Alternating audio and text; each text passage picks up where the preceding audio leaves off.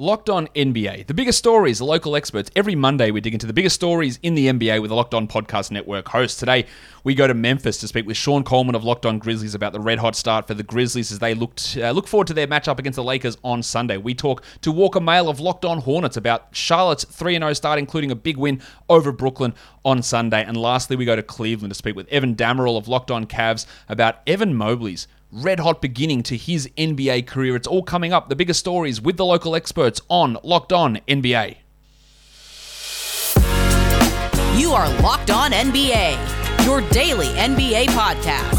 Part of the Locked On Podcast Network, your team every day. Hi, guys, and welcome back to Locked On NBA. I am your Monday host, Josh Lloyd. I'm also the host of the Locked On Fantasy Basketball podcast, and I'm the lead analyst at basketballmonster.com and at Yahoo Sports Australia. We're almost through the first week of the NBA season. Lots of interesting things happening, so we're going to talk about them today. So let's get to it. All right, so let's bring him in now. The host of the Locked On Grizzlies podcast, Shawn Coleman, is here with me. Shawn, the Memphis Grizzlies are off to a red hot start. We're recording this just after they knock off the Clippers over in Staples Center. Of course, they've got a back to back. They're playing Sunday against the Lakers. They are absolutely rolling. Where do you want to start? Ja Morant? let's let's start with Ja Morant. That the great thing is one of the biggest reasons why they're rolling, Josh. There's so many different angles and players you can go with. That's why they're rolling. Yeah, exactly. John Morant has really. Uh, I don't know if is dominated the right word. Like he's been at another level to where he was last season. He looks more like he was those first two games of last season before the ankle injury, but he's, he seems to have turned it up to, to a new level this year, and he's really taken these games over. We were a bit cautious about the Grizzlies in the preseason uh, with some of the moves they made. They just consolidate and they're not pushing, but they look better than they did last season, and I think Ja's a big part of that. Yeah, and I think that you're getting uh, the spacing there a little bit more, especially with how they're utilizing Steven Adams. Not necessarily saying that he's creating the spacing himself, obviously not with his shooting, you know, or so much with his passing, though his passing has been great. But the three point shooting, the Grizzlies have made 14 threes and 15 threes in their first two games. So there are lanes for Ja Morant to get into and to get into consistently. His three point shots coming along, but overall, you know, the craftiness that's there with Ja Morant, it seems like every 40 or so games that he plays into his career, there's a new level of just smarts, IQ, craftiness when it comes to, you know, his ability, his resourcefulness as a scorer when he gets into the lane. And it, it just really, really helps. That helps subside a bit the fact that his shot still is a work in progress, but overall, just the, the consistency that he has of being able to hit shots no matter what he faces when he gets to the rim it's at another level, as you mentioned. Well, I guess it really helps when you've got a guy like Jaren Jackson out there who's just taken you know long range shots continually. Like, and you didn't have him all of last regular season, basically. And yeah, not you know, Grizzlies fans might get upset at this, but when you're playing De'Anthony Melton and Desmond Bane a ton of minutes, a lot of good things are going to happen. And that has sort of come to fruition because Dillon Brooks is out, and they've uh, minimized Kyle Anderson. Now, I know a lot of Grizz fans love Dillon Brooks, but to me, using Bane and Melton in this way has been the optimal strategy for this team for the last couple of years. We are seeing it forced into action through absence, and it's really paying off. So it's not it's not just being carried by Ja Morant. You're getting Adams doing his thing, Jackson's doing his thing, and these guys who. Honestly, there are plenty of people in the NBA world who will say De'Anthony Melton, who's that? And there are other sections who will say De'Anthony Melton's like a top 50 impact player in the NBA. Like, this is the impact these guys are having, and we're starting to see, well, everyone else is starting to see this impact that a lot, lot of Grizzlies fans, Shawn, already knew. Absolutely. And the thing is is that you're right, it's the impact. Instead of being it being in short spurts or it being so infrequent due to injury in the case of Jaren Jackson Jr., an undefined, you know, featured role like De'Anthony Melton, these guys are getting those roles. Jaren Jackson Jr. and De'Anthony Melton are probably, in my opinion, the best two-way impact players that you really have when you're on the court when it comes to the Memphis Grizzlies. When I'm and I mean by defensive and offensive, you know, obviously Ja Morant has the highest offensive ceiling, but the three-point shooting aspect that both of them have shown. Jaren Jackson Jr. two years ago, De'Anthony Melton last year. Now the Grizzlies can get that shooting added to their defense. They help out in so many ways, but the biggest thing is is allowing for both of them to be in featured roles with their shooting and sustainable shooting there to support Ja, Steven Adams, Desmond Bane, and others. It's a great combination to really work with when it comes to the Grizzlies and Ja. What's been the biggest surprise to you so far for this team?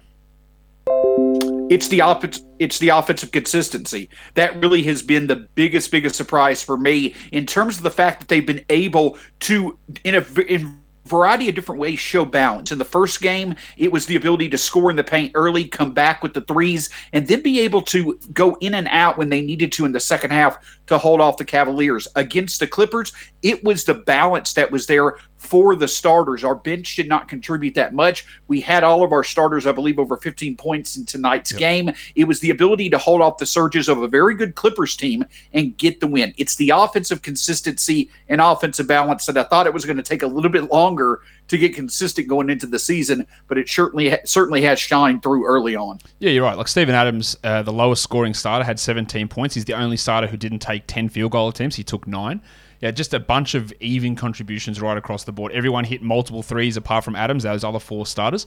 So just having that ability right across the board with multiple players being able to do multiple different things and defend and shoot and space and pass. I, I think it's a really, really good mix that they've going uh, that got going on at the moment. And yeah, I've, I've been critical of Taylor Jenkins in the past, but he's also done some really positive things. And I think the way that he's been flexible here, like last season, we saw someone like Xavier Tillman, yeah, move into the starting lineup and play pretty well. But now they said, well, we've got different things we want to do and Tillman's not even playing. Like, we're going to play Kyle Anderson exclusively as a four. Brandon Clarke's going to get backup center minutes. So, if this makes more sense for us, sorry, like, Xavier did a great job, but you need to sit down for a bit. And we're going to put other guys in and we're going to go wing heavy. We're going to try and space it out more. And it's working at, at a really high level.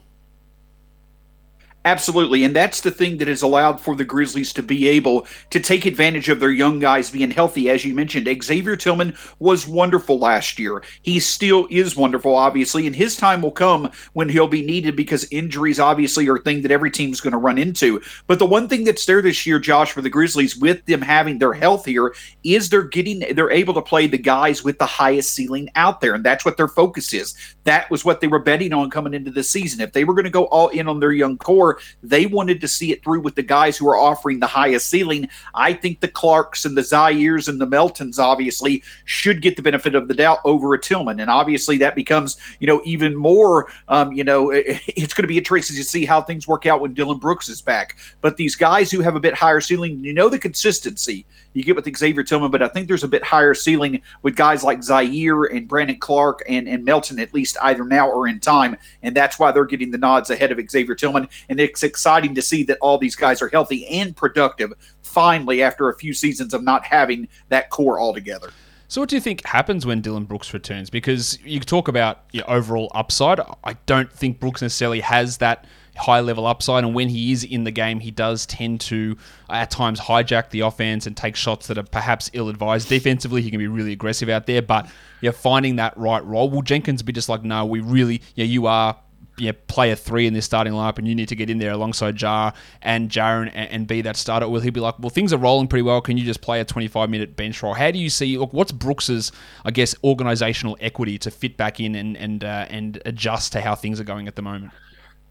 As as awesome as things were tonight, Josh, I, the, you did see the key aspect that was missing that is there with Dillon Brooks. With Dillon Brooks being out, the Grizzlies didn't really have an answer to in any way, shape, or form stop Paul George. I know that you yeah. can't stop Paul George, but at least contain him. That's what Brooks will be asked to do once he comes back. Now you add that wing stop defender who could take on the other team's really good opposing scorer. That just adds another level to this defense that'll complement the free flowing offense. And I get you love what you're seeing with Desmond Bane and De'Anthony Melton, but I think the Grizzlies will be fine with welcoming Brooks back, with Jaren back in the lineup. Have Brooks take maybe less shots, but more high percentage shots from three. That was a focus of his offseason. And then the great thing about it is, Josh, is that once he's back, you can mix and match. You can go with Bane and Melton at times. You can go with Brooks and Bane, Brooks and Melton, what have you at different times. But I certainly do think that the ability for Brooks to take on that assignment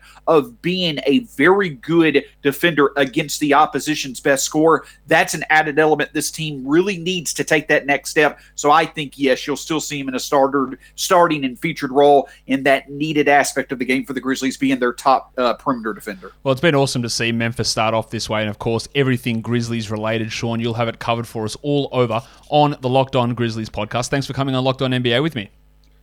Always a pleasure, Josh. Have a great day, sir.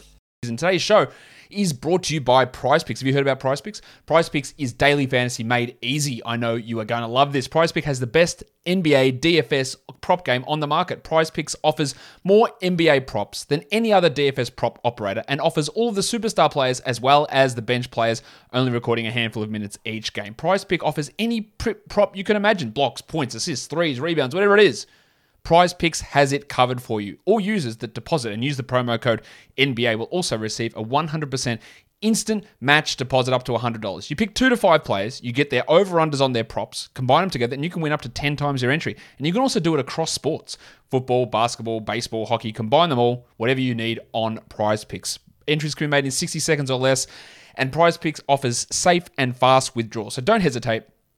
Check out prizepicks.com and use the promo code NBA or go to your app store and download the app today. Prizepicks is daily fantasy made easy. Does this sound familiar? You've got one device to watch your favorite sports. you've got another one to watch your favorite shows. You've got highlights that you watch on your phone, and then you've got someone else's login to watch the other good stuff. It's all just too much. There's too much stuff going on. I want to tell you about a simple way to get all that entertainment you love together in one place without the hassle. A great way to finally get your TV together. It is called Direct TV Streaming. It brings your live TV and on-demand favorites together like never before. So you can watch your favorite shows, sports, and TV shows, or and movies, in fact, all together in one place. That means no more juggling remotes and no need to buy another device ever again. And the best part, there is no annual contract. So get rid of the clutter and the confusion and get your TV together with Direct TV Stream. You can learn more at directtv.com. That's directtv.com. Compatible device required and content varies by package. All right, let's bring him in now. The host of the Locked On Hornets podcast, Walker Mehl, here straight after the Hornets just knocked off the Brooklyn Nets. I don't know where we want to start here, Walker. Let's start with Miles Bridges, who is turning in an early season uh, resume, I guess, for the most improved player. He's been awesome, and uh, this Hornets team just uh, on the back of what Bridges did, uh, just took it to the Nets at 32 points for Miles Bridges against the Nets, and this fresh off of his other 30 point performance that he just had on Friday against Cleveland. And Miles Bridges is a guy, October 18th, we were all kind of figuring out if Mitch Kupchak would extend that contract deal to.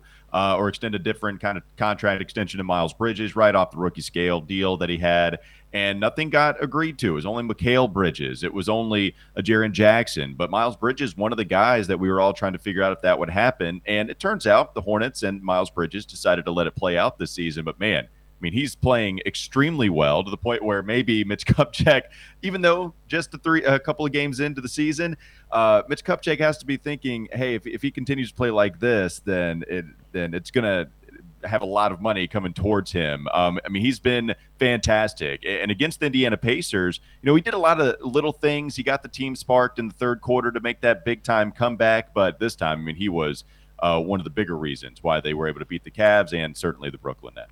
Yeah, look, he's been huge. I, I think this level of efficiency probably can't keep up for him, but he has been like really leading this team. Like last year, he came off the bench behind PJ Washington, and Borrego made that change to put Bridges in as the starter. Washington off the bench, playing that backup center role behind uh, Mason Plumlee. Yeah, one of the other guys, Mason Plumlee, is one of the players they brought in this offseason. But before we get to, I guess, the, the big name, one of the players they brought in this offseason was Ish Smith, who yeah. t- took over in the fourth quarter of that game against Brooklyn. He has been awesome. LaMelo Ball played under 30 minutes against Brooklyn because they didn't need him out there because Ish Smith was the honestly the best player on the floor for a stretch of period in that um, in that fourth quarter. How important has it been to have someone like that? Now, not this is not to sh- to shade Devonte Graham, but to have this capable point guard who's playing in a very sort of similar fast-paced style as the rest of the team is, is doing. There's not really hasn't really been any sort of drop off with him out there. Not that you can expect that to continue for 82 games, but it's been a remarkable surprise, I guess. Well, it's been the scoring output that's been the most remarkable surprise, right? I mean, it's him against Indiana going 7 of 14, and then he follows up that with a Cavs performance where he only scored two points. You would expect, okay, we'll get something in between. But nope, here he comes in against Brooklyn. The fourth quarter, he goes off and goes 7 of 15, even hit a three pointer, which is not Ish's game. And he got guys involved, he even allowed Kelly Oubre to have that assist um, in order to, you know, hit with like 50 seconds left to go, just added one for good measure he's been phenomenal. And when they brought him in, I thought it was a good pickup. I thought it was nice. Didn't really think much of it. It's not something we spent a lot of time on Locked On Hornets talking about, you know, because Ish Smith was going to come in and, and be the veteran point guard that could run the second unit and he's going to be able to facilitate the offense well, play good defense. And that was about it. Um, but man, this guy has been just great for the Charlotte Hornets team, and he really wanted to be here. Of course, he's a local guy. Went to Wake Forest. Actually, is just 20 minutes down the road from the Spectrum Center where he's from, where he played his high school ball, and he's playing like he's uh, like he's just as productive as he was back in the days when he was playing basketball here in high school. But he's been fantastic and a big reason why the Hornets are three and zero. Let's go to LaMelo Ball now, because again, his minutes have been low. I don't think he's played over 30 minutes in any game yet. Um, of course, he you know, drew the headlines opening night, turning up in his you know, Batman villain outfit. But That's right. uh, the, the, minutes have been low, but he's still been incredibly uh, efficient, incredibly productive during that time. Um, you know, people might look at the, the raw numbers or, or, look at the playing time and go, oh, he, what's happening with LaMelo? Is he hurt? Is he not taking a step forward? But to me, he's taken a gigantic step forward. And he, you just feel I don't know what the right word is. You just feel like he's just going to do what needs to be done every game without any sort of inconsistency, which we did see at times last season. Yeah, I mean, and, and even in this game, you, you, saw the shooting finally take a step down, one of six from three point land, but he went eight of 18 from the field, where he yeah. kind of had struggled inside the three point arc against the Indiana Pacers to, to some degree. He was still fantastic in that one. He was awesome going for 30 points. But yeah, I, I know what you're saying. Like, you you kind of wonder, okay, is he going to continue on the escalator to superstardom? Sometimes, you know, progress isn't linear, right? You have yeah. all these dips and these valleys, these mountains, whatever.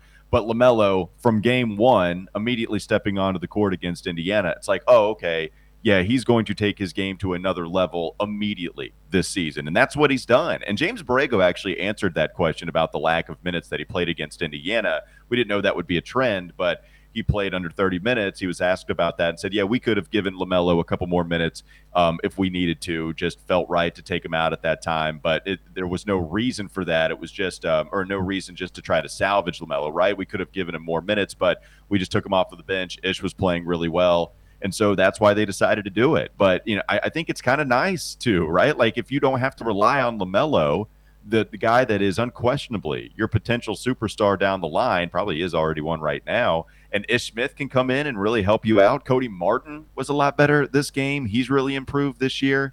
Uh, yeah, it, it's it's fantastic to see you lose Malik Monk and Devonte Graham. Was really worried about the backcourt depth, but to have Ish and Cody Martin playing as well, finishing these games out, even with LaMelo on the bench, and they win against Brooklyn, yeah, it's a phenomenal feeling. One last thing the Hornets uh, yeah, playing at this level, Terry Rozier is not there. Like he's missed right. two of the three games, and he played like what 24 minutes in the second game with that ankle problem. So it's not like they don't have uh, reinforcements coming back into this team that can strengthen them. Like they're not playing at a healthy level. Like they're, I think he was their leading scorer last season. He's going to be able to slot back into that lineup. So what's the latest update on uh, on Rozier and that ankle?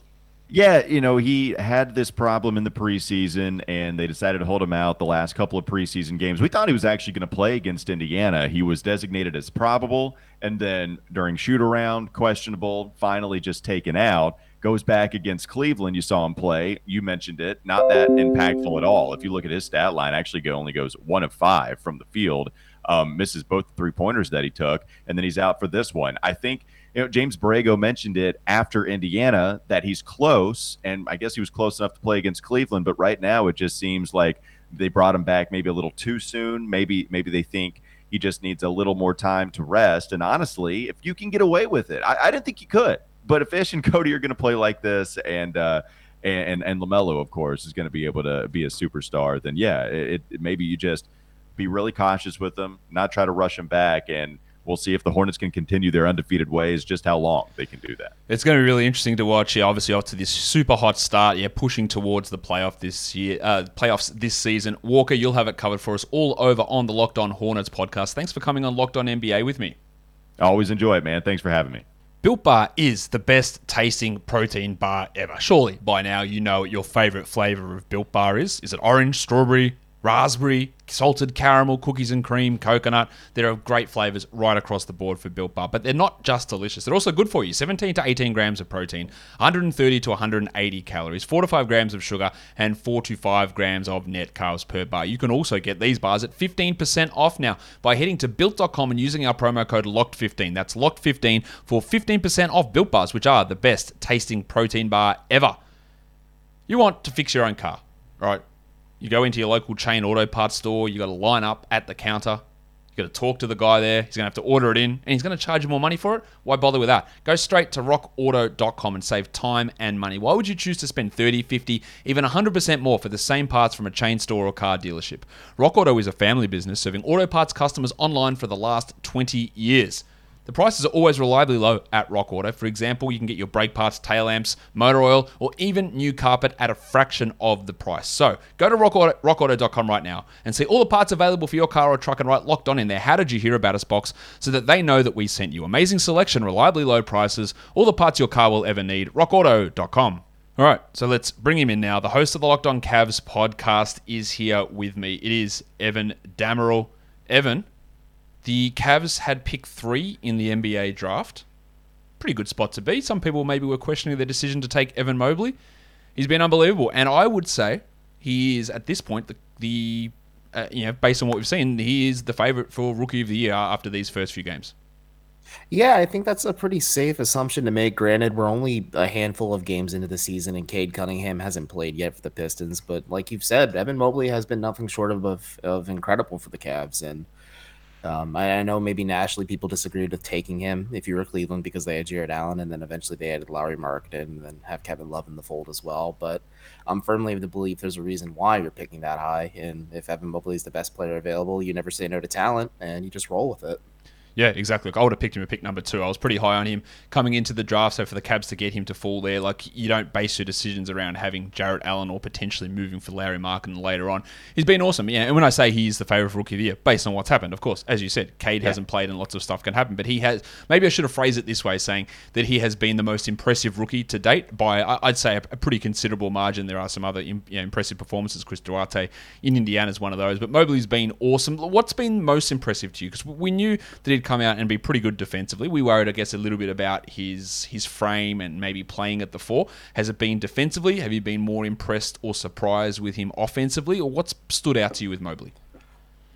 God, how much time do I have here? So much has impressed me so far with him. Um, defensively alone, JB Bickerstaff had an awesome quote. I, I wasn't able to make it to media because of some technical issues. So I had a friend who works at a radio local radio station ask just simply, why did the Cavs switch to a 3 2 zone to kind of mock things up against Atlanta? And he said he views Evan Mobley kind of as a KG and a Flip Saunders zone style defense in this situation. Like, that's high praise for a rookie. And you've just been hearing high praise about him left and right, but it's just yes, he puts up impressive box score statistics. He is everything you expect in terms of blocking shots and altering things, and then also steals and everything else. But it's just the little things as well. Like Trae Young, he is able to switch on Trae Young confidently, or Ja Morant, he was able to switch on Ja Morant confidently, and just provide frustration, alter shots. Um, the fact that the Cavs are kind of asking him to defend ones, twos, threes, fours, and fives on a night to night basis already is a pretty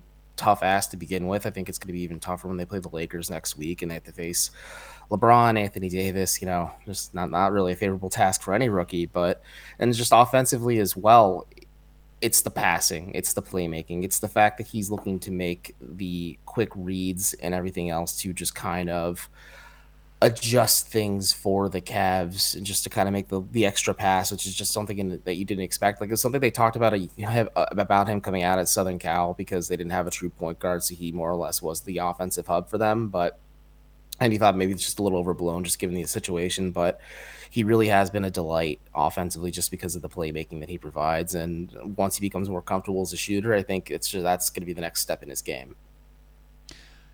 I, think that's key as well is the passing because this Cavs team is not you know they're not overloaded with good passes. You know, Collin Sexton's not the greatest passer. Lauri Markkanen can't pass. Um, Jarrett Allen, not a good passer. Darius, Darius Garland's pretty good. Rubio's pretty good. But they didn't have that, yeah, well, we just don't need the ball in Mobley's hands because everyone else can do that because they didn't. So him fitting in there, I think, is, has worked pretty well for them so far. He's been super impressive on both ends of the court. Let's hope he can continue it. I've been really impressed with Bickerstaff saying, well, man, is this good? Let's just play him. Like, we don't need to play him 29 minutes tonight. Like, play him 35, 38. Let's go. Let's see what we can get here and let's see how he develops. And, like, you know, by the time we hit Christmas, he could be this team's best player very, very easily. Like that's that's the trajectory that he's on at the moment. But it's not just all about Evan Mobley. There's been some surprises. You can say good or bad with Cleveland so far. One of the big surprises, I don't know how you view it, Evan, but has been starting Lauri Markkanen at the three over last year's top five pick Isaac Okoro.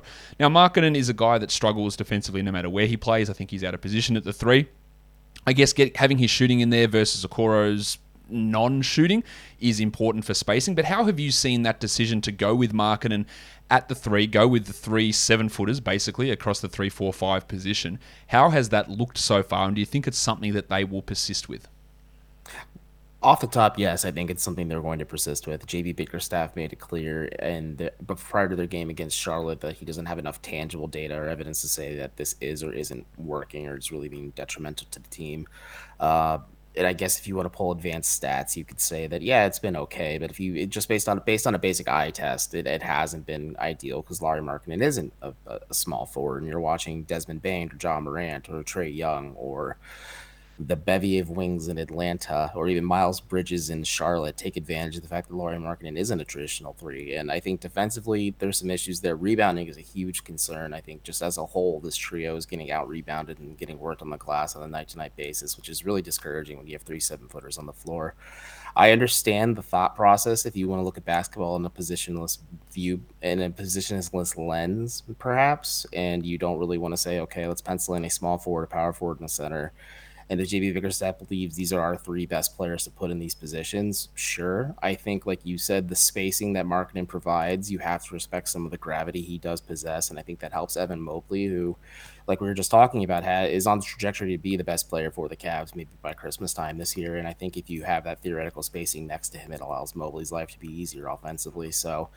I personally disagree with it. If the Cavs are hell bent and determined, I think they need to really shake things up a little bit. I think long term, this is a fun offensive wrinkle, kind of like when they deployed Larry Nance Jr., Kevin Love, and either Andre Drummond or, or Jarrett Allen together at the same time.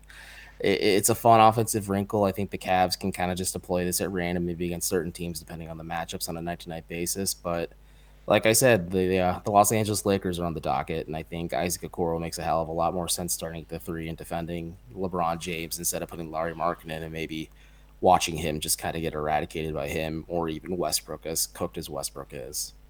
What do we make, last thing, Evan, of Collin Sexton? It hasn't been a great start to the season for him. There's been games where well, especially the last game where he played limited minutes in that one, even without Darius Garland in the lineup. We know that they failed to get a contract extension done in the off season, and there's been whispers for years. It feels like oh, Sexton's best role is at a sixth man. Maybe they want to move on from him. But you know, you tie all this in those whispers, the lack of contract extension, the I don't know if subpar play to start the year is the right word, but the fact that he's not like logging 35 a night like he would have done every other year is there anything to that, or how have you? Maybe you're just completely viewing this differently to me. How are you viewing the start of the season for Collin Sexton? I wouldn't be overly concerned because their last game against Atlanta, he was dealing with foul trouble. He had five fouls, I believe, heading into the fourth quarter, and JB Bickerstaff well, the lineup that had the hottest hands, which was Ricky Rubio, Isaac Okoro, Markkanen, and sometimes Kevin Love, then Evan Mobley and Jarrett Allen, and they were able to. He just rode with well, who was hot at that time, and they were able to get a win over the Hawks, and a much needed win for them as well. But uh, it's funny you mentioned that. I wrote about this at my Facebook bulletin page right down Euclid. Like Collin averaged about 76 to 78 touches per game last year, and he's down to 56 now. So clearly, he's not a huge priority in the offense, but he's been efficient at times. Um, prior to him going, I think 11 of 21 against Charlotte. He was pretty efficient leading up to that and kind of leading the Cavs in scoring. Um, he's trying to get his teammates involved, but it's just the shots aren't falling at times. I think the lack of having a point guard on a consistent basis without, because like you said, Darius Garland's been hurt. So I think the lack of a true point guard for all 48 minutes on the floor for Cleveland is hurting them a little bit. Maybe asking Collin to do a little bit more than it's expected of him hurts. Um, the, the, the lack of a contract extension certainly was a surprise. I do wonder maybe this is him betting on himself to say, okay, I don't think I'm worth. I, I, it was reported, and what my co-host Chris Manning and I have heard is about 20 million a year annually for him from Cleveland, and he said I'm worth more than that, so he's going to bet on himself this offseason. So I think it's a risky proposition. I worry because some of our listeners get upset because I think he's going to not Dennis. He's not like Dennis Schroeder, but he could end up in a situation where he does not even get close to what he was offered with Cleveland this off this prior off season. So you don't want to see that happen at all because he is a fun player. He is extremely talented, and it's just an interesting thing to kind of watch the interesting development for sure because he's clearly not the main focus. If you want to look at it, it's obviously the two point guards, Rubio and Garland, and then it's Mobley and then him, and then it's more Markkanen and Allen like leading the rear right behind him. So Sexton is kind of being not phased out, I want to say, but less of a priority going forward. Yeah, if he didn't accept twenty million dollars a year because he thinks he's worth more, I've, uh, I reckon he might be. Uh, I reckon he might find himself, as you said, worth uh, worth less as we head into next offseason. I wouldn't be surprised to see him get a substantially smaller contract than that in the offseason. But there's plenty to play out, and Evan, you'll have it covered for us all over on Locked On Cavs with Chris throughout the season. Thanks for coming on Locked On NBA with me. Yeah, thank you for having me. Appreciate it. And that'll do it for today's episode. Don't forget, you can follow this podcast on Apple Podcasts, Google Podcasts, Stitcher, Spotify, and on the Odyssey app. We're here on YouTube as well. So go and give us a thumbs up, subscribe, leave comments, all that stuff. You can find me on Twitter at redrock underscore bball, and of course over on the Locked On Fantasy Basketball podcast. Guys, we are done here. Thank you so much for listening, everyone. See ya.